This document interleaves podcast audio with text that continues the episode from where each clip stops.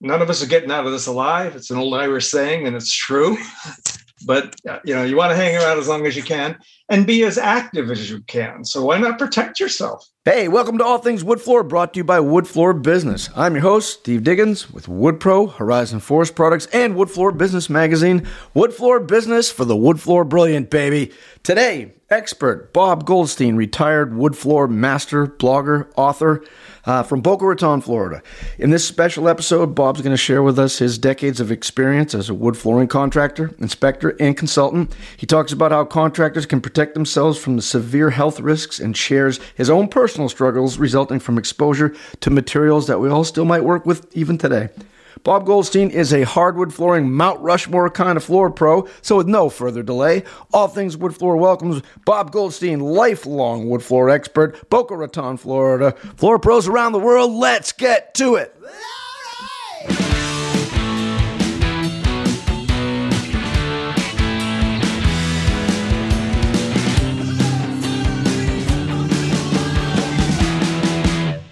Bob Goldstein, welcome to All Things Wood Floor. Thank you. Good to be here. Hey, I'll tell you, you're in Wood Floor Business, Wood Floor Business Magazine. Uh, they got you up on the Mount Rushmore, so this is an honor that you're chatting with me. I know we spoke a couple times on the phone, but I appreciate you taking the time. It's my pleasure. Now, you what? Are you in? You're down in the Hollywood, Florida area, or Boca? Yes, just north of Hollywood. I grew up in Hollywood. You, okay, hey, gotcha. Yeah, I've I've got family in Perrine, and my home away from home was a Homestead High School football because when we went to college, we didn't have a team to root for. So I don't know. We picked that one somehow. It can't be more than an hour from you. Yeah, Homestead Thoroughbreds. Yes, that's the one. yeah, I coached high school football for 20 years, so uh, I know most you, of the teams. Did you play here. too? Oh yeah, I most played. most floor people I talk to, they say that between that the sport and the flooring, it, it wasn't good for your knees. Your knees still holding out for you? Uh, yeah, after a couple surgeries, they're working okay. That's it. That's how we do it. Uh, Bob, tell me a little bit about you and your family, and then let's chat about how you got into flooring. I don't know where to start about how I got into flooring. You have three children? I do. I have three children. Uh, I was a single parent for 20 years, and surprisingly, they all turned out well. Um, both of my sons are in the wood floor business. Wow. And my daughter is a college professor. So down down in Florida. Here in Florida. Yep.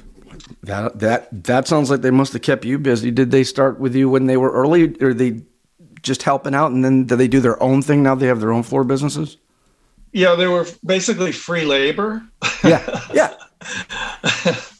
and uh, because I was a single parent, the fact that I, I ran my own uh, business was a, a, huge help because I could take them with me whenever I needed to. And instead of them just standing around, I, uh, I'd have them clean up the job site, bring tools and back and forth.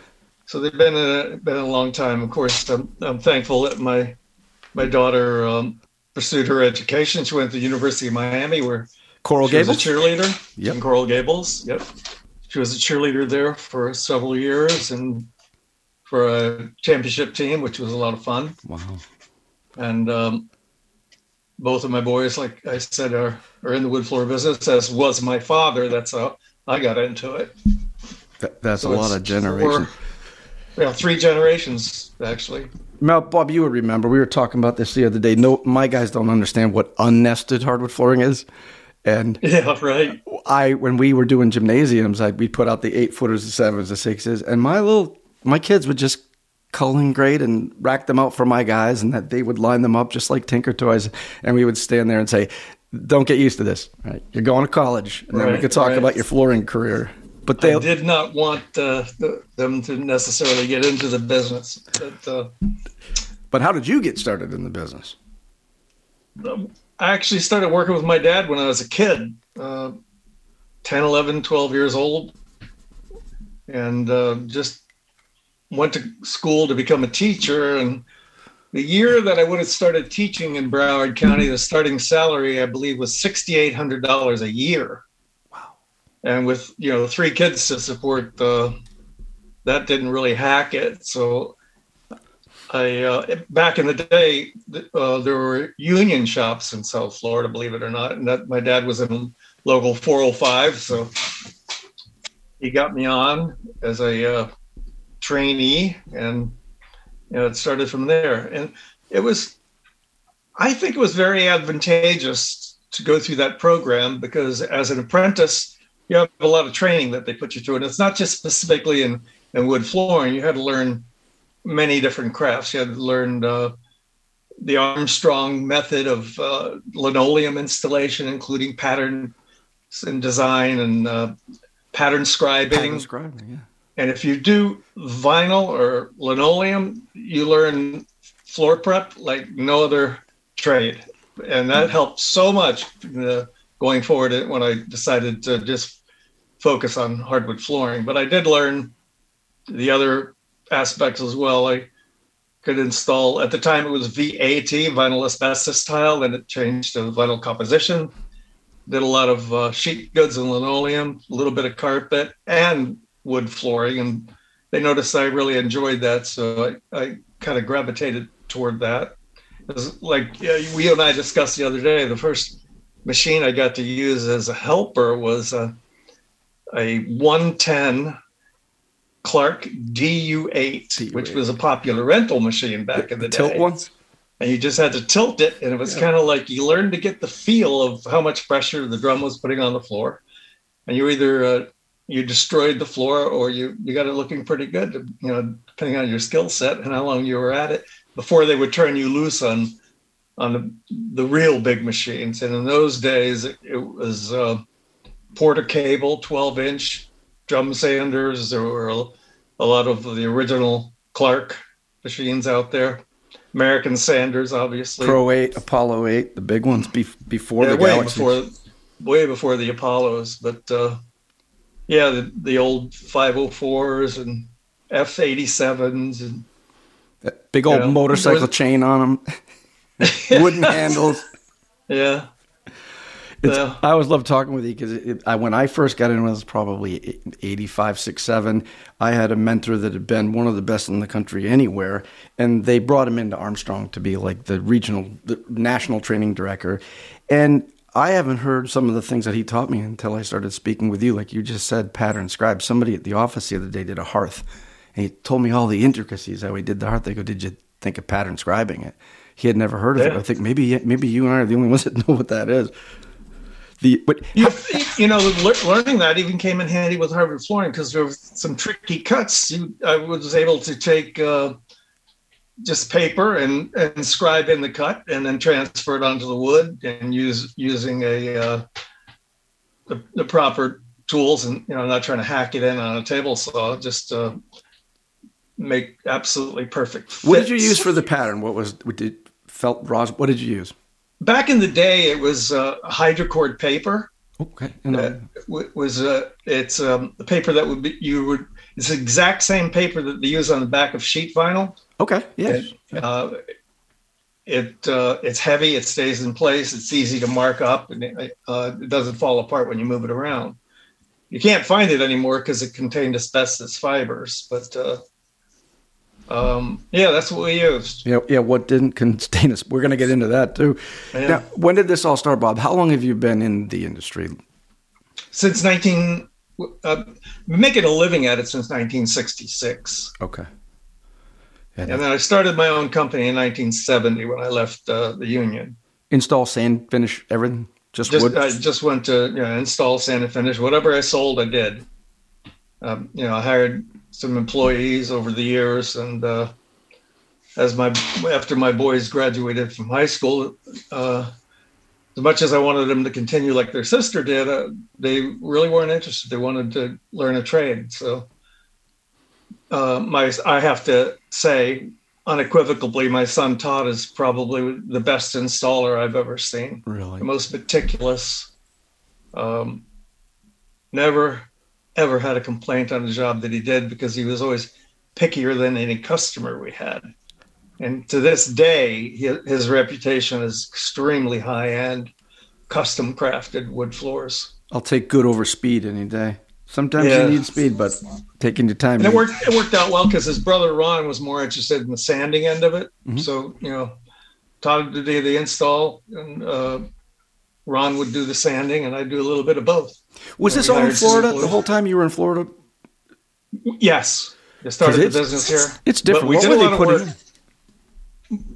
Yep, people have a misconception about wood flooring in Florida. Yes, they do. all of the original construction here, going back to the uh, late 1800s, early 1900s, when the Flaglers and the Vanderbilts and all that were building mansions down here, and they had to build homes for the people that worked for them and people that worked on the on the railroad, the Flagler Railroad, that that one that's I guess famous or infamous about the fact that it uh, literally fell apart during a hurricane. It used to go all the way to Key West but all those homes were hardwood floors. They were pier and beam construction, Right. and uh, they were predominantly inch and a half, quarter sawn, and uh, they were just last forever. No issue with acclimation. We had no air conditioning back then. Right. The only people who had air conditioning were very wealthy.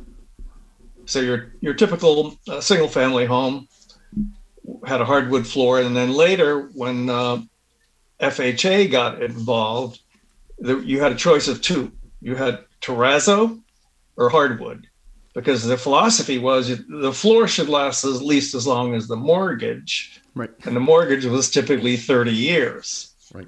Which is kind of ironic because in what is it was it 1966 they approved carpet for FHA, Hmm. and now you're putting in carpet that would, if you're lucky if it lasted two or three years, and you still had that 30 year mortgage. So it, for a while, it, it was really difficult in the hardwood floor business. The only people that were buying wood floors in the ear- in the mid 60s through the 70s were again wealthy people. And then uh, this is about the same time that uh, Bruce started doing a lot of their pre-finished wax floors, if you remember those Yes. and uh, it turned things around because it became more affordable. But you know, our skill set was in, you know, nail down, stand and finish, and uh, of course you have to roll with the punches and learn. So Still cleat I nail in it, it. or were they using cut nails down there too?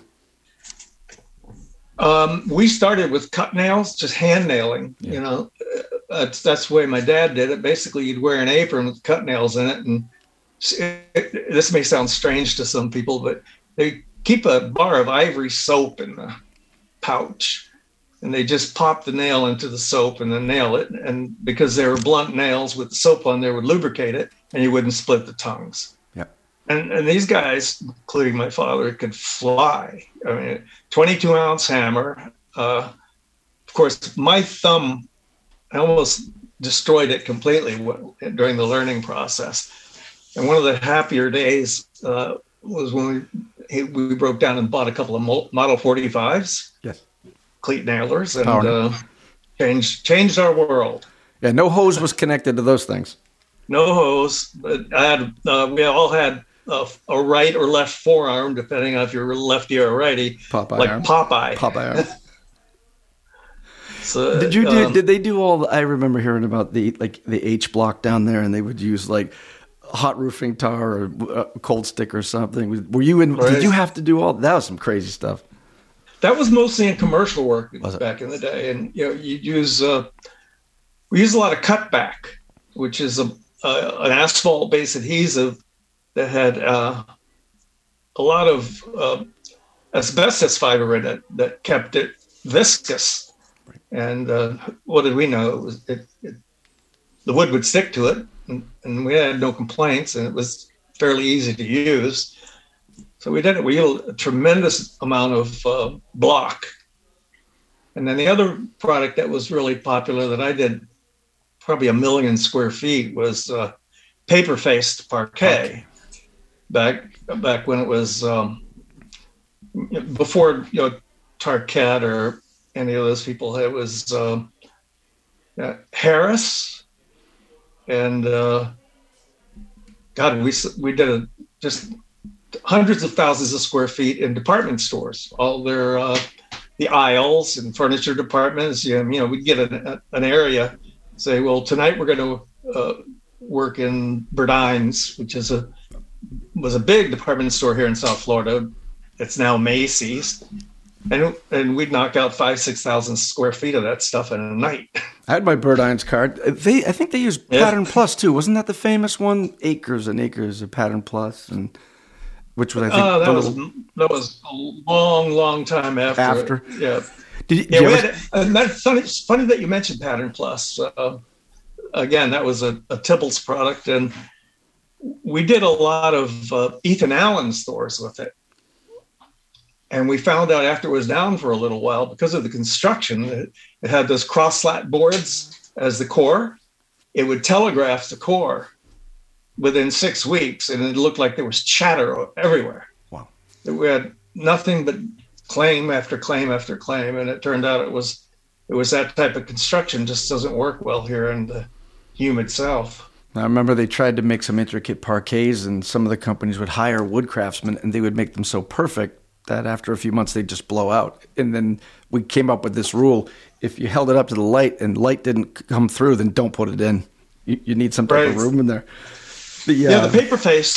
I don't know if you remember that uh, Harris had they had patterns. You know, like a you could get a Roms pattern. I have them in my office. Yeah, that's how and I got into this actually, industry. Yeah. And I'm going to ask you about that. So I have some in my office, and Wally Johnson gave it to me. He's probably 80 something now. He's been, he's our guy up here like you. Um, the guy I worked for put it in upside down. He glued it, put the paper yeah, down, sanded it. It was blowing. Have you ever seen that one? Yeah.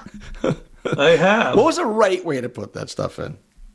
right. Well, uh, they had their special adhesive. Uh, they had uh, one that was a had a C on the label, which was for concrete, and, and one that didn't, and that was for other substrates. So you would just um, put it in, trowel it in wet, and like you said, all the little fillets in in the pattern were loose, set yes. intentionally. So you you do an area and come back with a sponge and water and wet it all down and, and peel the paper off. And back in the day, it was uh, put together with horse glue and it literally smelled like a wet blanket. so you peel that all off and then go back and adjust it to tighten up the patterns and make sure everything were, were on your chalk lines and then continue. It was uh, at the end of the night, you'd have just a, literally a huge pile of, of paper that was all sticky and you get rid of that and go back uh, the next day and start sanding. You must have seen some products. I know that when I started, they were, like you said, the Bruce products had these ginormous bevels, and you either had light and natural, which was a neutral wax, or you had a dark and rich, which was a brown wax. Right. And Gunstock. That, yeah, that's the one. That's the one. To this day, they grade some of the flooring and pre-finished will have a certain grading on the back, which means we're going to make this product with red oak and white oak, and it's going to be gun stock. So if you're thinking you're sanding red and white oak, you are. Yeah, there was a lot of mix. Over the years, when we go back and refinish these floors, we, uh, we'd find out that, that it was a mix of red and white oak. And if people wanted it natural, uh, after you sanded it, uh, they'd always they'd have to make a decision to stain it something. Something. Because it just looked kind of goofy. But uh, yeah, it's funny you mentioned that. When they came out uh, with the pre-finished two and a quarter by three quarter, I don't know if you remember Sterling Strip. I sold a ton of it. Was one of the very first ones. Laurel Strip and Sterling Strip. Yep, yep. it was square edge. right, and um, it was a nice product, but uh, again, it was a mix of red and white, and everything had to be a specific color.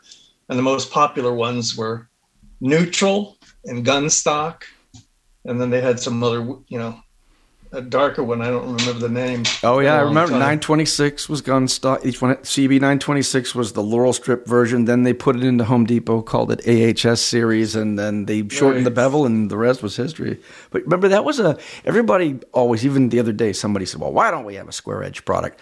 Ask the Bayport people, the Sterling Strip people.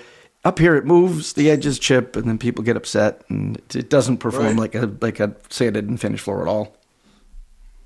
No, it was never the same look. And uh, people who had other rooms that were job site finished, and then you put it in a new floor, something that they chose in the Sterling strip, and they were, you know, why does it have uh, these gaps and this and that, and you know, what we know today as overwood, underwood. You know, it was just the nature of the beast. Try to explain that to somebody that that owes you How'd you recondition those? What happened if somebody? How did you do those? Did you have to go back in?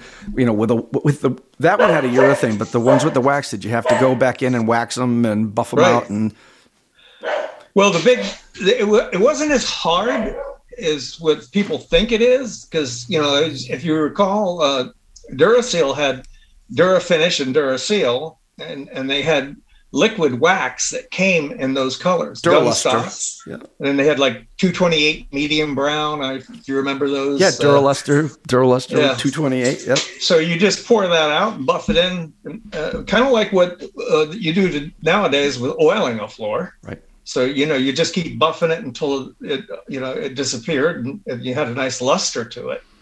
It always looked great. It just had so much main. You know that you talk about like the history of flooring when you have uh, FHA finally saying, you know, you can have carpet in a house and we'll approve the loan and you're saving tens of thousands of dollars. Boom. All of a sudden, people are putting, yeah. builders can't wait to get rid of the flooring contractor. They're throwing cheap carpet. But it, people forgot the memo that said this stuff's only supposed to be five years.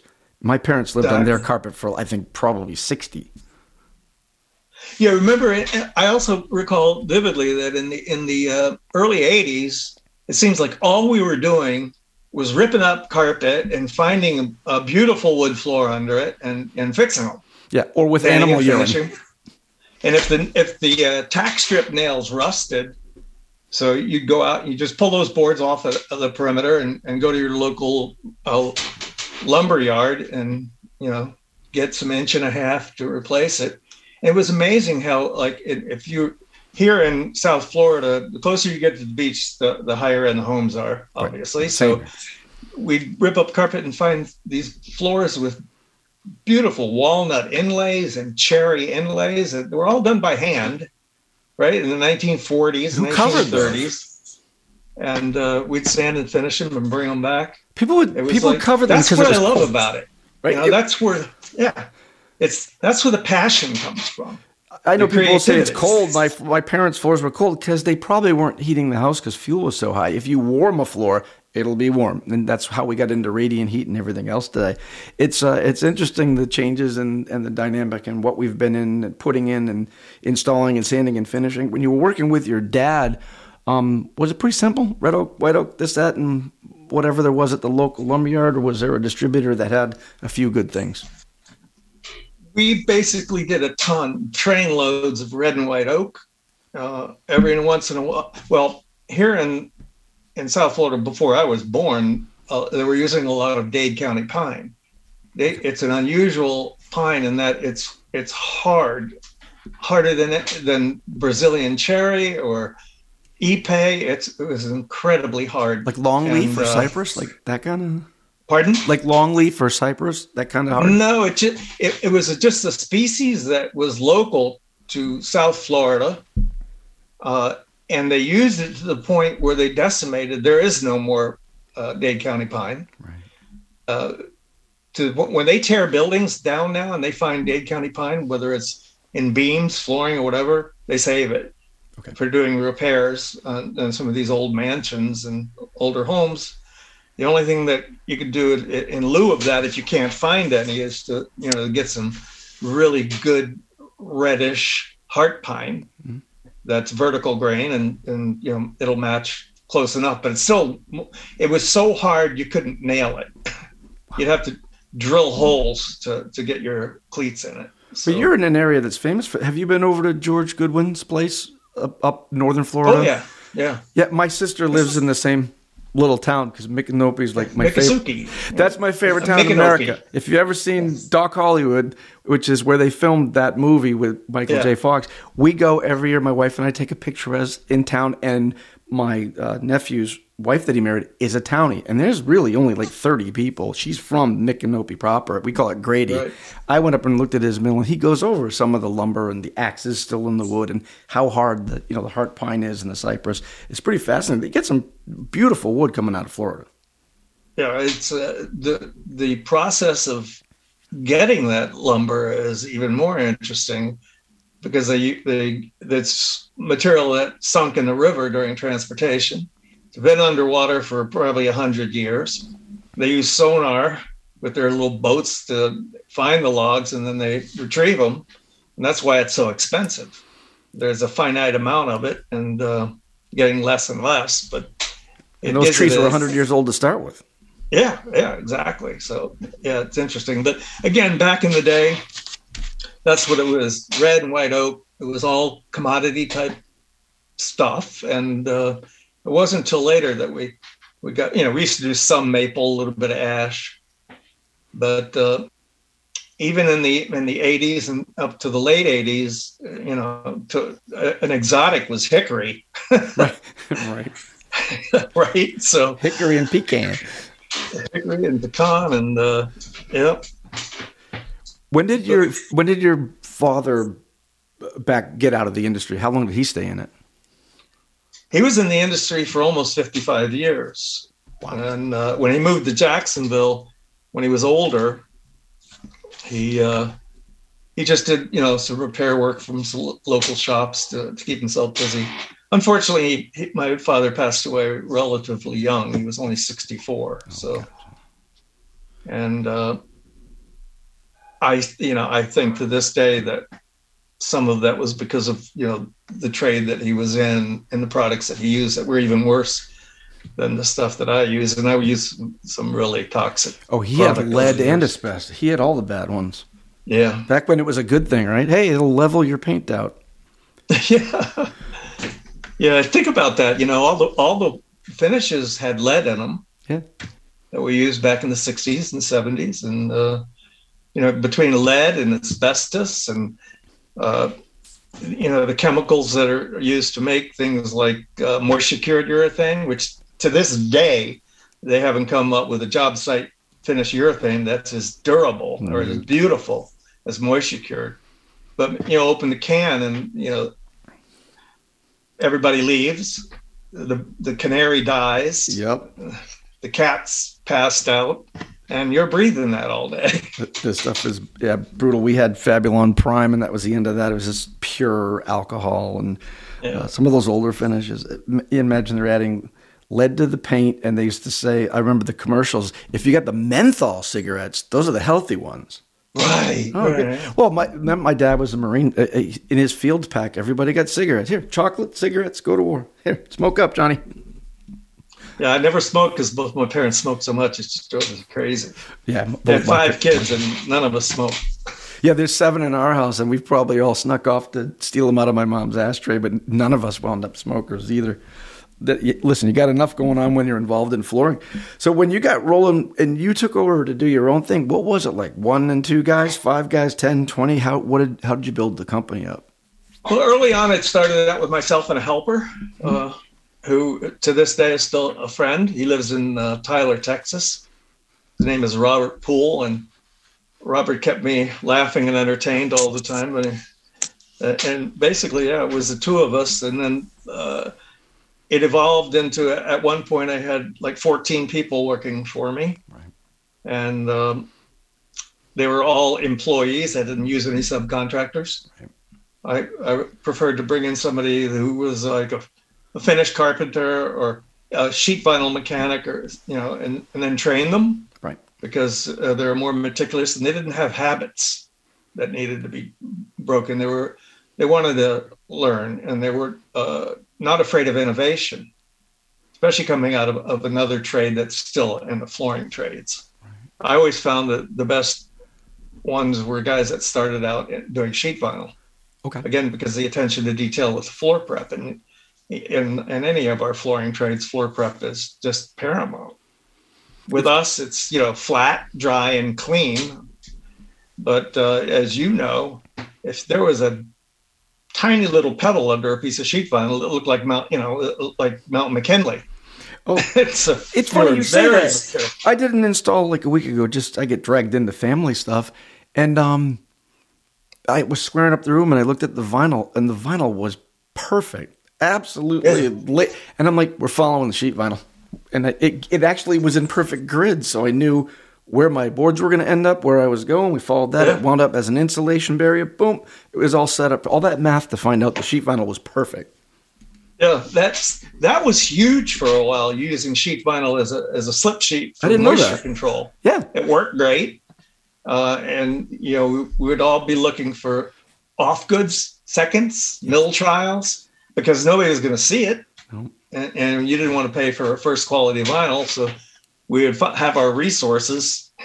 And I don't care what the brand was, as long as it was, uh, you know, similar construction. Not if you recall brands like GAF, which was General Aniline and Film Company, when they made sheet vinyl for years. And of course, Congoleum, uh, Armstrong. Armstrong. And you know, most of it nowadays is uh, made offshore. I don't, you don't see a lot of uh, local brands anymore. You mentioned off goods too, because I remember um, Gypcrete being a popular thing, and us saying, "Listen, you can't put wood on Gypcrete." And one of the manufacturers said, "Yeah, but you can put an off good on there, cut it back, then glue your flooring to that." So you're like, so you were able to actually take that softer Gypcrete, get the vinyl to stick to it, then get your engineered flooring and glue it to that. So that you know, there's always more than one way, right? Yep. not good if you're a cat, though. Uh. No, I, I didn't throw the cat in there. I don't get in trouble with anybody. Poor cat. So when you got rolling and that was moving along and, and, you stuck in there, then your kids came in and got going. How how how big did the company get, and where you, did you move from that to consulting, or did you do your consulting while you're flooring? What was the evolution well, once you got rolling? To be brutally honest, the company got to a point where it got to be ungainly. It got too big. Uh, it got to the point where my employees were making considerably more money than I was. Right and I was constantly chasing my tail with uh, you know complaints. You know, you, you get a crew out at seven thirty in the morning, and they'd go right to Denny's. Yeah. So they'd end up on the job at nine nine thirty, and the customer's already calling you, and you know, and these are my biggest problem was uh, I was too much of a friend and not enough of an you know authoritarian boss, and uh, I just decided one day, my son Todd and I sat down and, and said, let's just pick the best guys, just go after better work that pays better, and just stop this trying to, you know, nail down as many floors as we can and, and have all these issues. And that's what we did. You just said that. I said to somebody yesterday, it's, you know, it's, it's not lonely at the top, it's crowded at the bottom. When, yeah. But you're right. When you're managing, everybody wants to be the people pleaser, keep everything, keep everything light. But then they kind of miss out on when you really got to bring a heavy hand down and things have to get done. You know, you'll be coating a floor at five, and the guys are loading the van, and you're saying, "I just need 20 minutes, and we won't have to come back tomorrow." Let's get a, let's get a exactly. quote on this. Yeah, it's tricky for people to be um, invested like that, like you're saying. Yeah, I learned from my father, who you know it, he used to say, look, it's, it's better off. To, let's take 10 minutes now to organize the truck before we leave the job site. So we don't have a mess and we don't have as much work to do in the morning. You know, to separate the tools from the trash and spend that time to get it right. And you don't have to do it tomorrow. Don't that's, kick the can down the road. That's fascinating. Was your father a military man? Yes, he was in the World War II. He's a tank commander in, in the army. You say that it kind of struck me because I, I, was watching um, a general a little while ago do, talking to the troops of um, one of the special forces, and he started his whole you know award for the class of graduation class. He said there was 140, I think 22 graduated, and he said this starts every morning with making your bunk, and he was you know direct about how the bunk should be made, et cetera, et cetera. He moves on, and by the time he's done, he starts talking about war and brotherhood and in the trenches and all that happens. And he wrapped it up by saying, and when that soldier hasn't slept in two days or eaten in two days and makes it to home alive, there's his made bunk where he started everything, telling him, right. You, you started out well. Now you can retire, and you don't have to. There's no more work for you. Go go lay your head down. It becomes second nature if you do it again and again and again. It's like you you know, it's like brushing your teeth. I mean, you, are walking out the door and you go, wait a minute, I run back in. And you, you, you got to brush your teeth. Just, uh, I, I, love it when my grandsons were younger and they, I would, they would say, well, why do I have to do this? Why do I have to do that? And I, you know, why, why do you have to brush your teeth? Why do you have to comb your hair? I mean, you really technically don't have to, but it's repetition is the mother of skill, right? Yeah. You do something 10 times, 10,000 times, you become a pro wood floor person. yeah. Why we yeah. chose that, I have no, I have no idea. Yeah. One of my favorite sayings that my father taught me was have the skill to do the job and do it right before you walk in the door. Don't try to learn how to shave on someone else's beard. Right. right. I think there's a severe lack of training unless you pack up and get yourself to some type of NWFA program. It, you're learning on the job. Exactly. That's where most people learn. You know, you.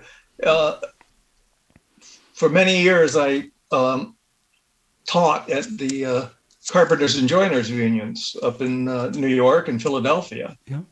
And uh, you know that was a great program, but with the exception of the NWFA, there really wasn't much before NOFMA. Mm-hmm. The NOFMA schools, I think they started back in the 80s. Mm-hmm. And I was an instructor at those schools as well. But um, yeah, it's, it's all about training and it's all about want to, you know, wanting to learn a trade.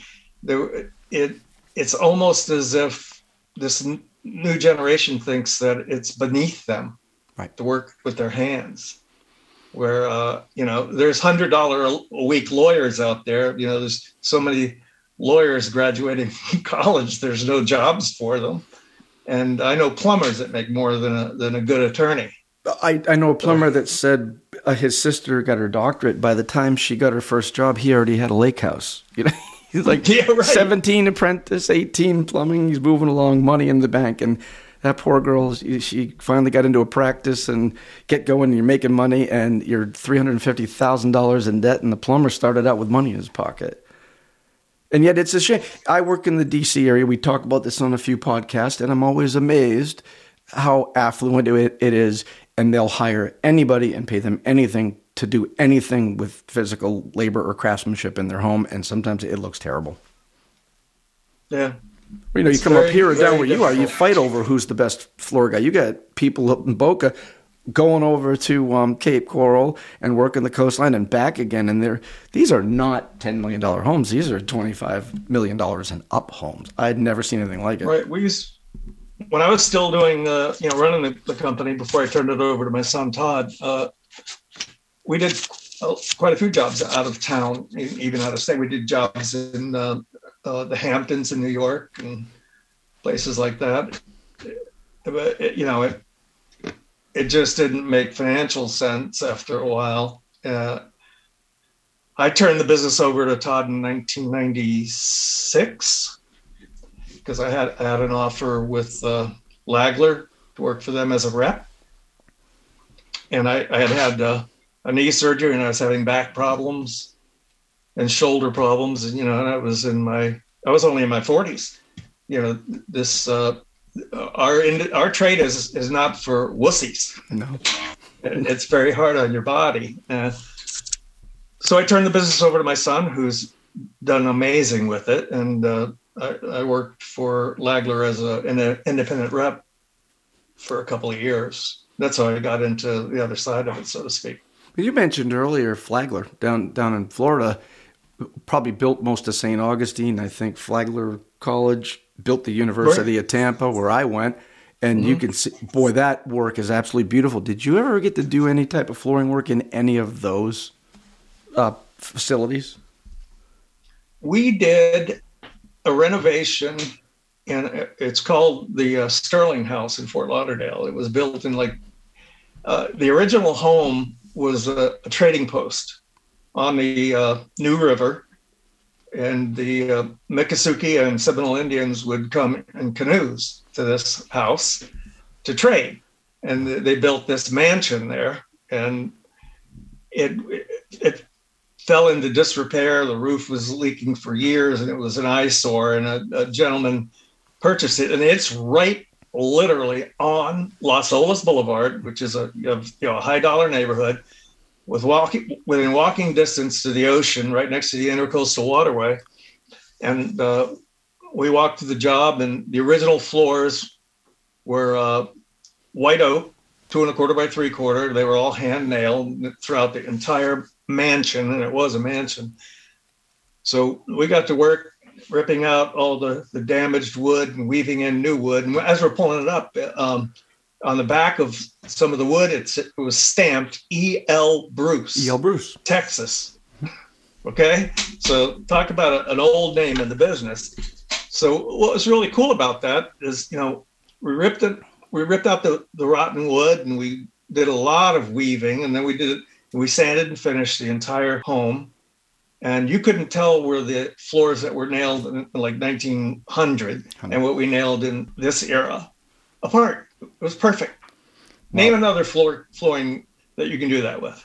No, matter of fact, E.L. Bruce Company when dirt when the maybe? when the market no dirt when the market changed, uh, they when the the whole industry got mothballed during the war, they made ammunition boxes, et cetera, went back into flooring. And then I know there was a lot of price gouging and consumer issues during the war. And that's when the Bruce people said, well, you know what? If we put wax on a floor and finish it, it's it's no longer a commodity item and we don't get priced according to the government, we can sell it for whatever we want. Well, they didn't realize they just gave every builder in the country a free pass to try to get rid of their hardwood flooring guy. Remember what a pain that was? The builders were yeah. like, "I want to get done. I'd like to close. The floors aren't done. We've you know we got chemical problems." Now they didn't care. People wonder when I get into flooring why a builder would put that you know quote junk in because it eliminates the floor guy and his profit. They could put that stuff in. That's how it all started. It's all about speed. Yeah. Today it is for some some companies.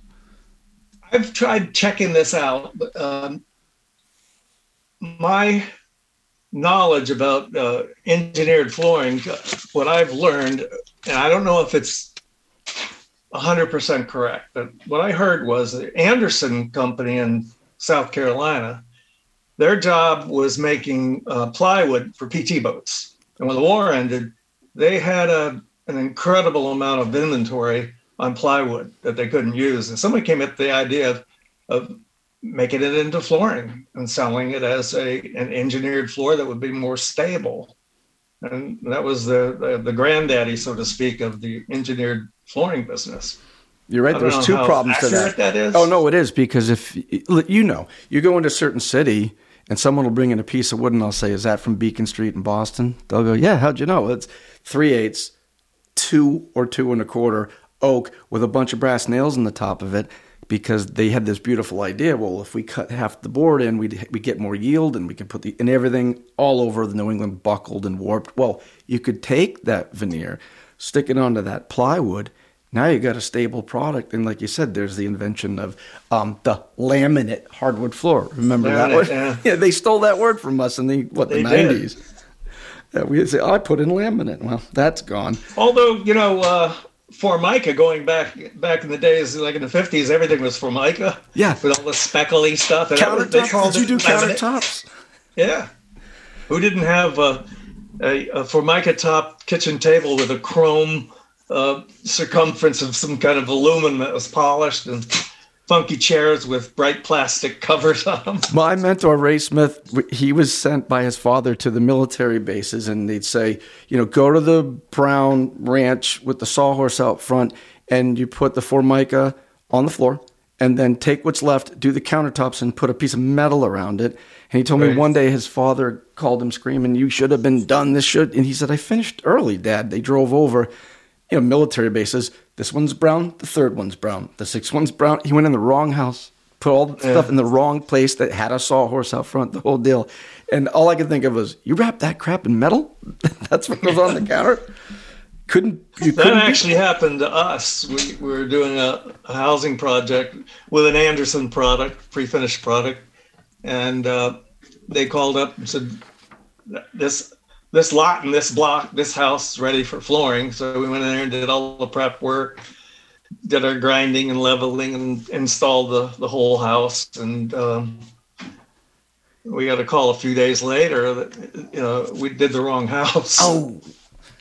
And thank goodness it was, uh, it was the builder that we had the, you remember faxes, we had a fax with all the information on which house to do but the people that actually bought that house before it was even out of the ground were just thrilled with their new free floor. yeah. Oh, geez. So now they you're thought they were getting FHA carpet. oh, jeez. Now, are you you're you're retired now? Other than what? What are you? You're just retired? You're playing pickleball, or what are you doing? Yeah. Well, um, I was playing pickleball. Oh, it took a guess.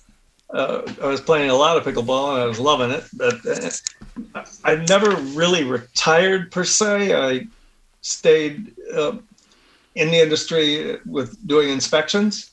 Initially, with you know, as it, I got certified with the NWFA in 2004 when they started the program, and after that, I got certified with several other entities because you know, going through the union training, I, I know a little bit about carpet and I, I certainly know sheet vinyl and and what I didn't know, I educated myself and went to some classes and caught back up on it. And I, I stay pretty busy with doing inspections and I do uh, quite a bit of consulting and um, technical work for attorneys and insurance companies. Sure. So um, Did you get a general Last- flooring license for?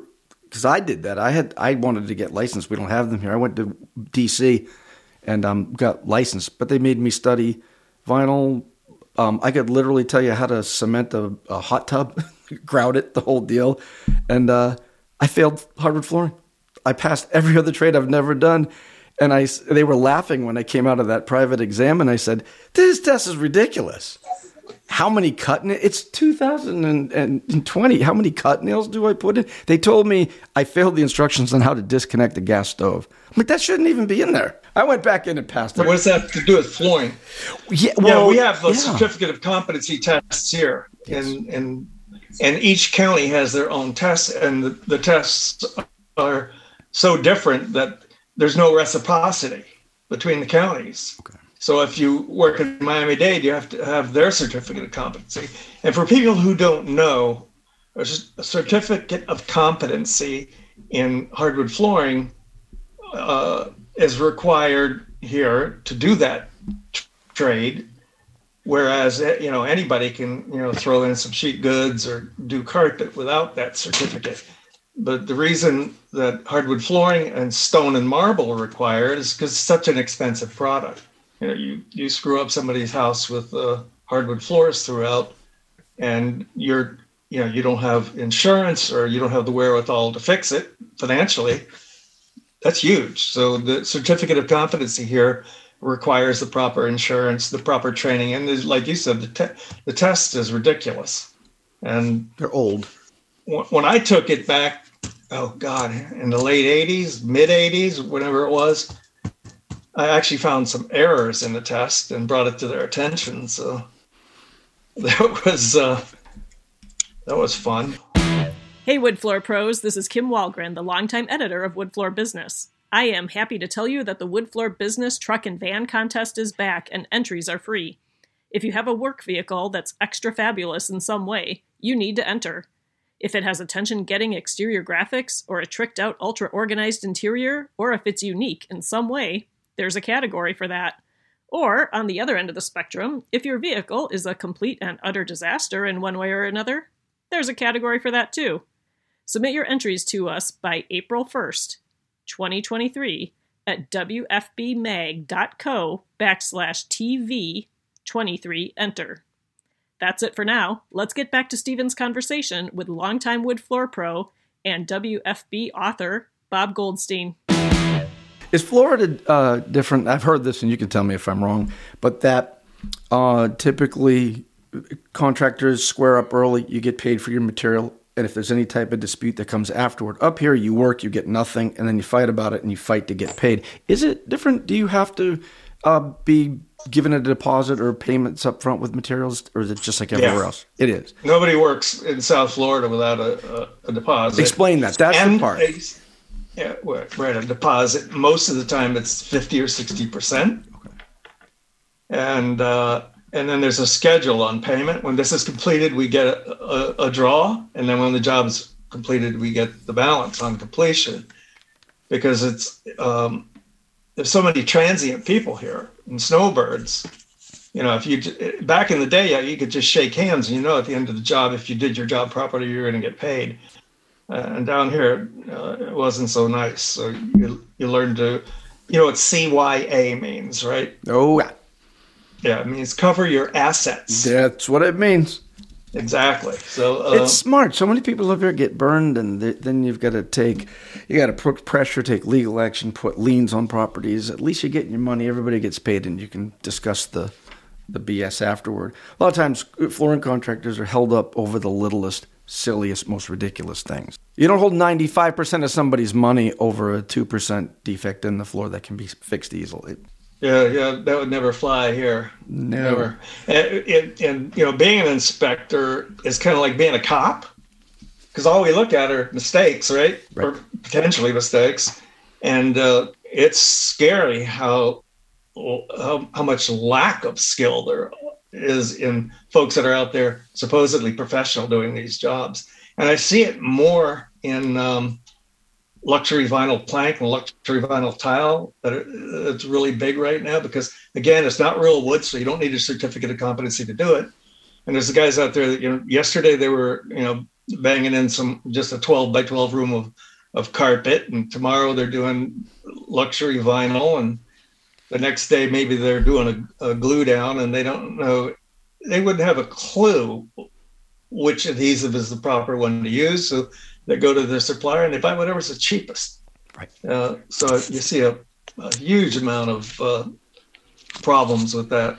Well, technically, too, LVTs, LVPs, SPCs, and those, um, although they've gotten better and better, there's there's now coming across what are the problems, and, and they always say, "Oh, it's so easy." No, it's very easy to screw that stuff up. I've been doing some testing recently for a company.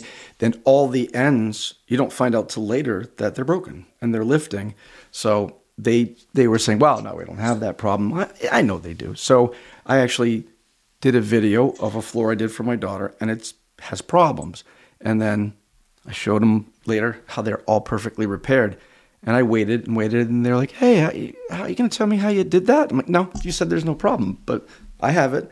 And now they're asking me, and I, I still haven't showed them how I did it, but it, it's worked. I got a system.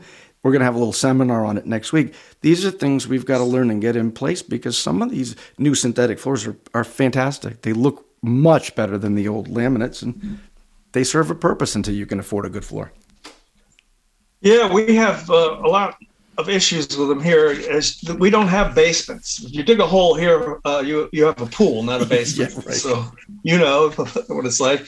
Dig 16 inches and you hit water. So everything is slab on grade, pretty much. Yeah. In the old days, it was pier and beam, but those have issues as well in a hurricane. Right. They had a tendency to blow away. They built a canal from Jacksonville over to, to, to Gainesville. Florida could drift off to Cuba. You there's not a lot underneath that place. Exactly. It's funny because, you know, just north of here, you know, the I 4 corridor and north, you're still allowed to build with what's called, you know, what you call stick construction, two by four, Two by four, yeah. OSB and all that. Here in, in, you know, below that corridor, it's all CBS block for, for obvious reasons. But my point is that these floors that are quote unquote waterproof, that is such a load of baloney. Uh, I, I see these floors every day that are end peaking. And if you read the directions, they say you don't need to do any moisture testing, you don't need any kind of a vapor barrier, and they just fail left and right. And of course, the first thing the manufacturer wants to do is point fingers at the installer. For instance, uh, on most of the LVP, the spec on the slab being flat is an eighth of an inch in a 10 foot radius. Right. And, and they go back, you know, and they put a, a straight edge on the floor after it's installed. Well, you can't tell what's going on with what's under that floor No. once it's over the floor, right? It's just a joke. What's your favorite part of all that you've done in the wood flooring? What's what's your favorite part of it? Well, one of the one of the things that made me passionate about wood as a, as opposed to other types of flooring is uh, it's um, the longevity, and I'm talking real wood. You know, nailed down, job site finished. Uh, there's there's only there's the three oldest floors in the history of humanity are dirt, stone, and wood, right? Yes. And uh, what else can you put down where 25 years later, that customer might call you back and say, my, my floor needs some maintenance. Sure. If they wait that long, it's a sand and finish job for you. Or if they're smart enough to call and say, you know, I've got some wear areas, and you do a, a, a buff and recoat. But it's the creativity of it when you can suggest to someone, you know, for just a couple bucks more, I can put a beautiful border in your den of another species, and you draw up a little picture. And you know, if you've got a track saw, or back in the day, if you, if you knew how to, the method of, of using their skill saw to to do it, it, not only is it fun, but it's it's creative and it's something that's going to be there long after I'm gone. You said uh, dirt, right? Um, and I talk about that some of the seminars that I do. So my daughter recently got married, and I'm thinking, well, you carry the bride over the threshold. We sell thresholds. What's a threshold? I, I kind of did a little research on it. If you had a dirt floor, um, the next floor was hay. They threw hay on that to keep the dirt off the right. floor. Which but it was called thresh. Thresh, and it would scoot out the front door. So they would put a board to hold the thresh, which was usually over an inch thick. So you, you don't want to trip over it. So you pick up your bride, you carry her over onto the thresh. That's the threshold. And that's where it all started. Right. And then they, oh, that's right. Yeah, that became wood and wood floors. That. And and Sawyer's knew how to make, when, when pilgrims came here or whoever, those Sawyers, those ship makers, they knew why to quarter material and make pit saws and make certain and use white oak instead of red oak. And somehow that technology gets lost down the road when someone gets into right. woodworking. They say, "I'll just put make it out of wood, make a boat, make a red oak boat." Good luck with that one. And then here in Florida, you know, you'd learn that uh, if there were issues, we always had issues with moisture, and uh, do a lot of work down in in the in the Florida Keys. We would never install anything but uh, quarter sawn material down there.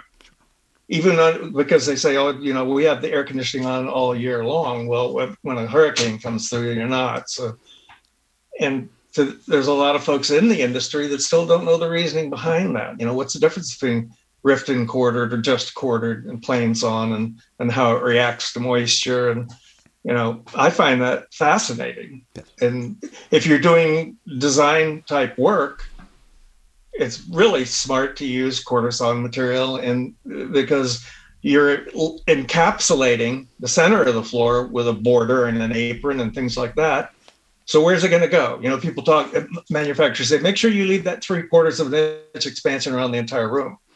Well, when you put down a, you know, nail down a 800 square feet of whatever on a diagonal, and then you cut it all out and border it, the border there's no three quarter gap between it nope. and the and the border and then the apron, right? Right.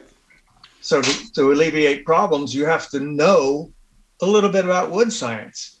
Whether if it if it's if you really know what you're doing, you're going to use a quartered or rift sawn. And if you can't, for whatever reason, you, you know about leaving field spacing. Sure. Back in the day, we used to use washers every five feet. Yeah, washers. and then uh, somebody came up with using uh, weed whacker string. Yeah. And just pull it out. But then measuring it and knowing how many of these field spaces you have to leave so it'll close up and not just leave a gap you, know that didn't close up then you've got another problem so the more you learn the easier it becomes.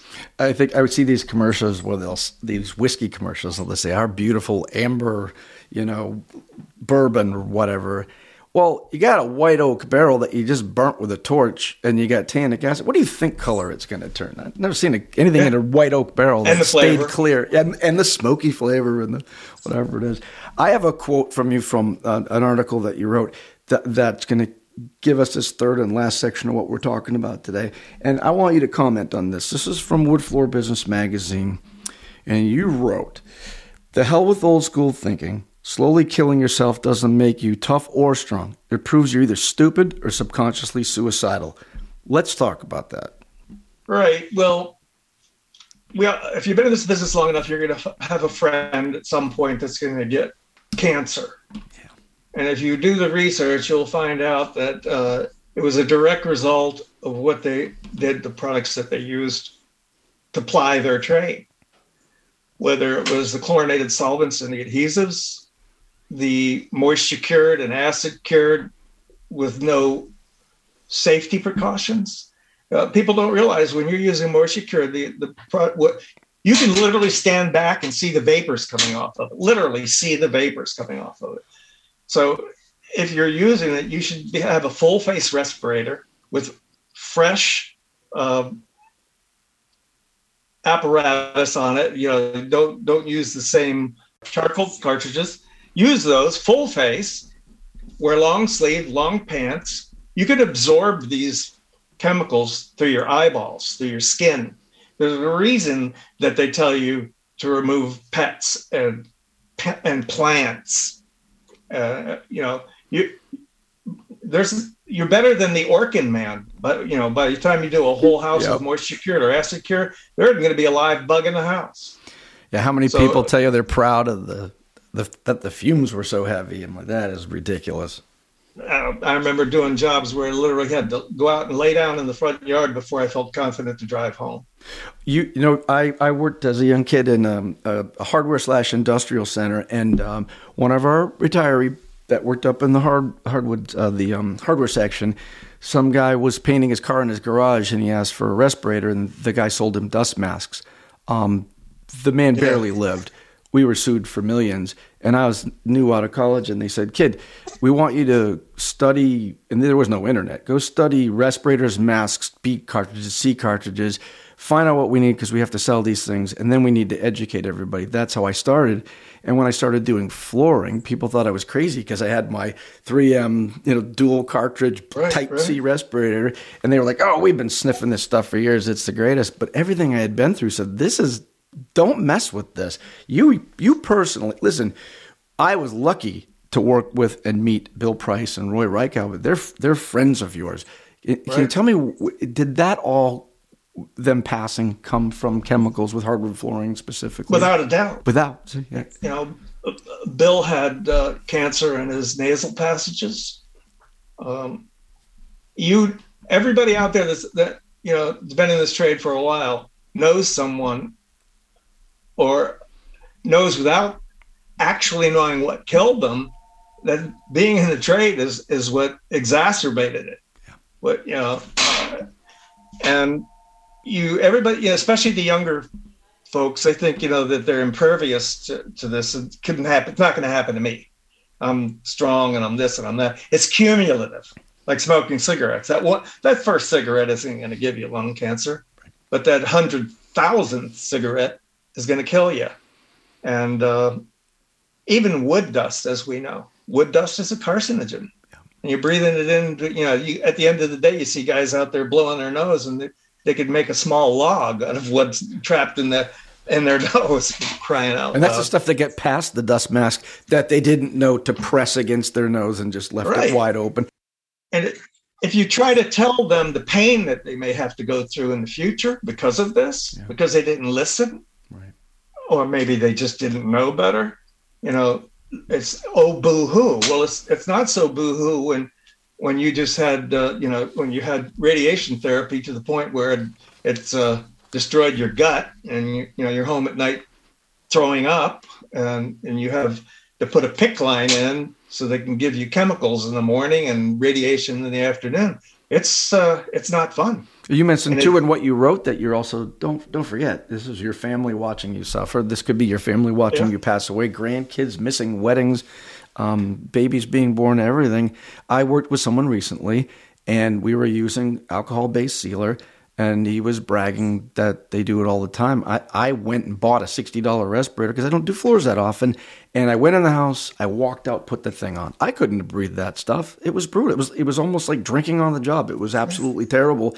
And I, I thought, brutal. he's a young guy. Like, you're crazy. You have kids at home. You really shouldn't be doing this like you know the, one of the uh, mix the mixture of uh, moisture cured urethane. Uh, one of the uh, solvents is xylene. To this day, I can smell xylene two miles away. Right. My neighbor just had a new driveway put in, and they sealed it with a paver sealer and I could smell that xylene in my backyard across the street. I'm so sensitive. To used it. to clean our brushes with xylene. Yeah. And turpentine because it was cleaner than mineral spirits. But you've had your own health. Are, are you, the things that you've gone through with your health, is that definitively from everything you've done with our industry that you were exposed to? Yes. Well, again, it's hard on your body. You know, I, w- I was a, an, always an athlete. I always stayed in shape, but I still I've had uh, one knee surgery, five back surgeries. Oh. Um, I got more metal in my back than a, a freaking Sherman tank, and it's and it's, it's you get used to the pain to a certain degree, but you never get used to it entirely. Right. And it it changes the way you do everything. And as you get older, this it uh, it, it doesn't get any better. So, what can you do? Uh, so what about like before you play sports? What do you do? You stretch, right? Right. So do the same thing before you start. You jump on that edge or, or pick up that nail or stretch out your hamstring, stretch out your back, stay limber. Give yourself breaks and hydrate all day long. Hydrate, stay limber, and and don't let it get to the point where your spine is bone on bone and your knees are shot or your shoulders completely worn out. Have you ever just just for giggles do the math and figure out how many cleats are in just a thousand square feet of flooring? Uh, uh, let's say that you're nailing on a 16 inches on center, so you're putting a, a cleat every eight inches, and then one is close to each end match as you can get it. You're swinging that mallet thousands of times. So why not stretch out those shoulder muscles? Keep them limber, keep them strong, give yourself a break. Uh, don't be a hero. Use pneumatics if you, you know, when you've got them. And, uh, you know, it'll change your life for the future. You'll be able to go out and play pickleball without, you know, falling down in the court and screaming in agony yeah. and embarrassing the hell out of yourself. Uh, and it affects everything in, in your body. Uh, it's it's not fun. It's it's uh, they they call these your golden years. Well, if you didn't take care of yourself and your trade literally made it worse, they're not so golden. Not so golden.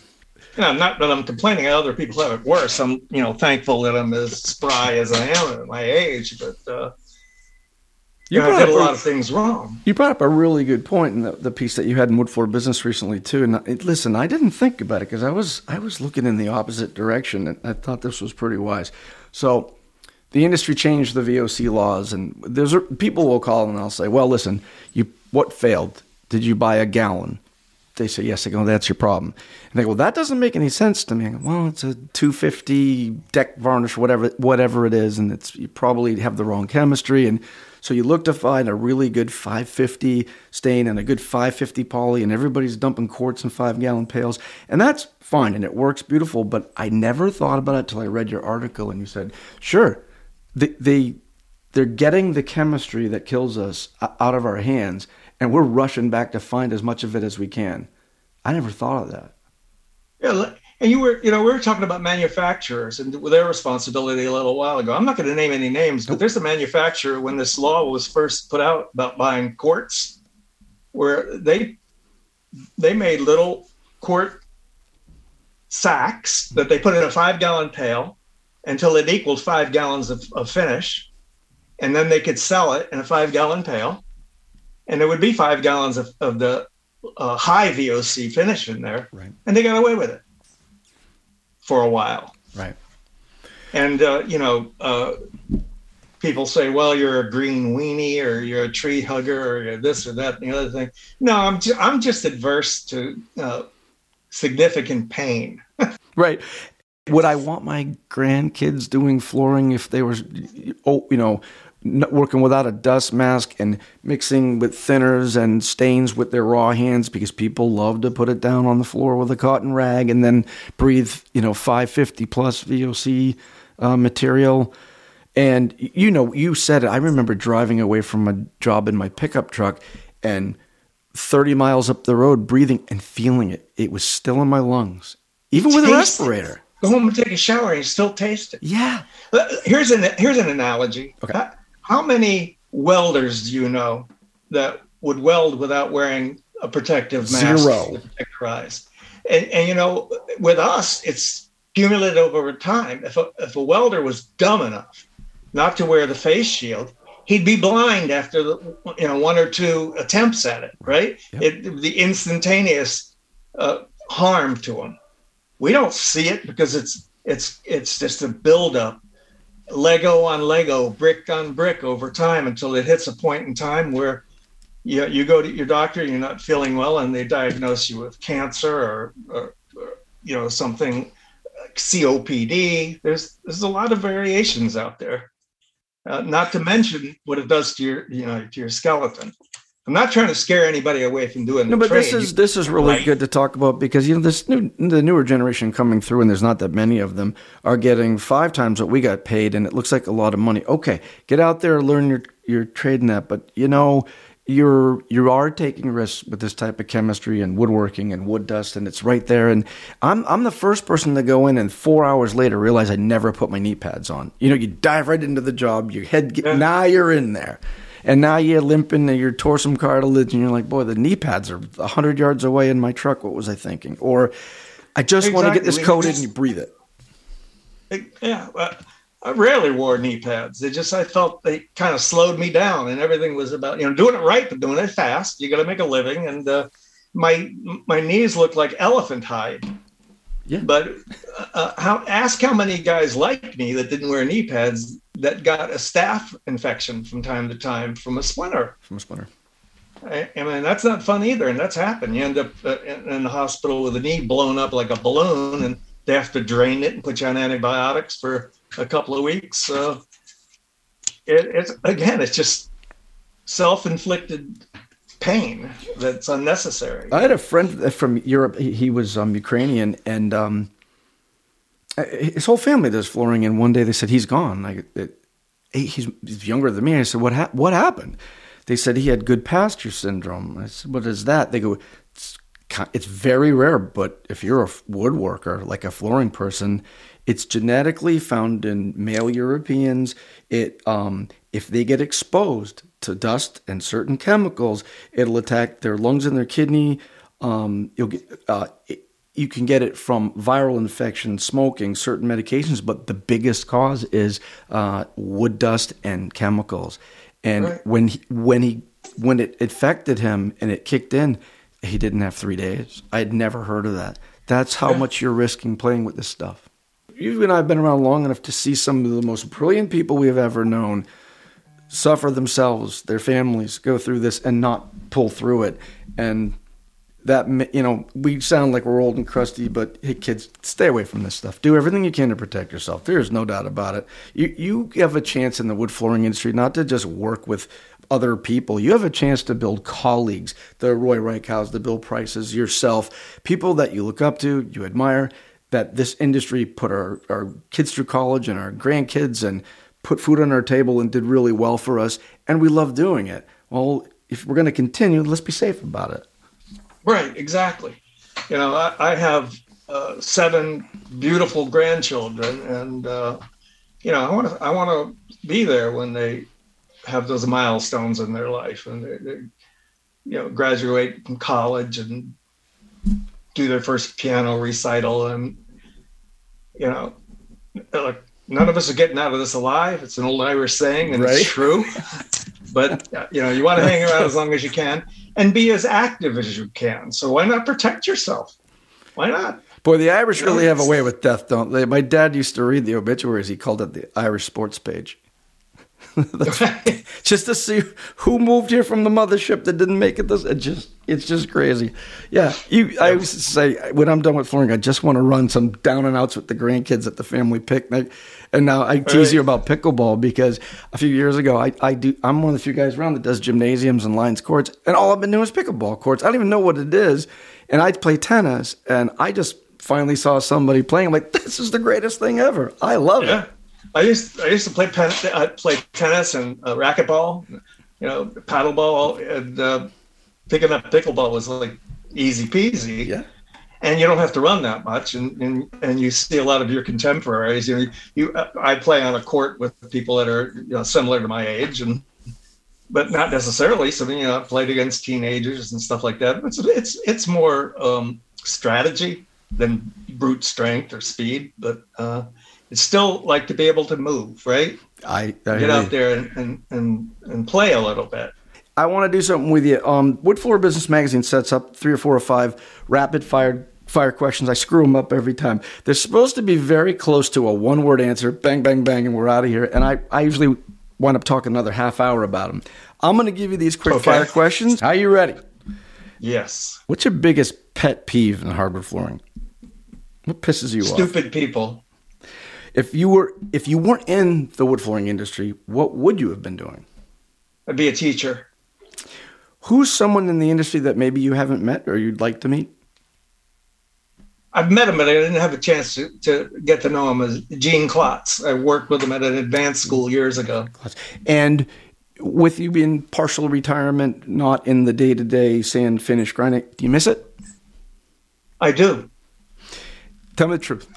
I can see where you're living. I can hear the dogs. You got carpet in that place? How much carpet you got in that place? None. Zero. Good for you. That's the right answer, Robert.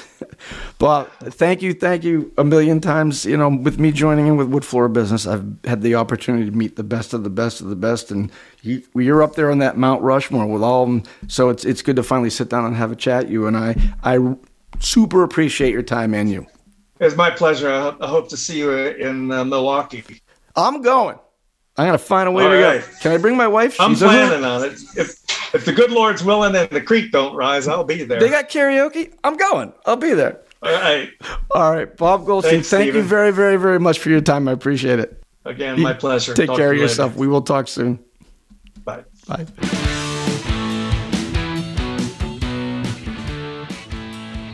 We hope you enjoyed this episode of All Things Wood Floor with host Stephen Diggins and wood floor legend and popular wood floor business author Bob Goldstein. If you did, make sure to subscribe and review this podcast. And to find Bob's articles in wood floor business on topics from electricity for wood floor pros to how to recoat a wood floor, go to woodfloorbusiness.com and enter Bob Goldstein into the search bar. Thanks for listening.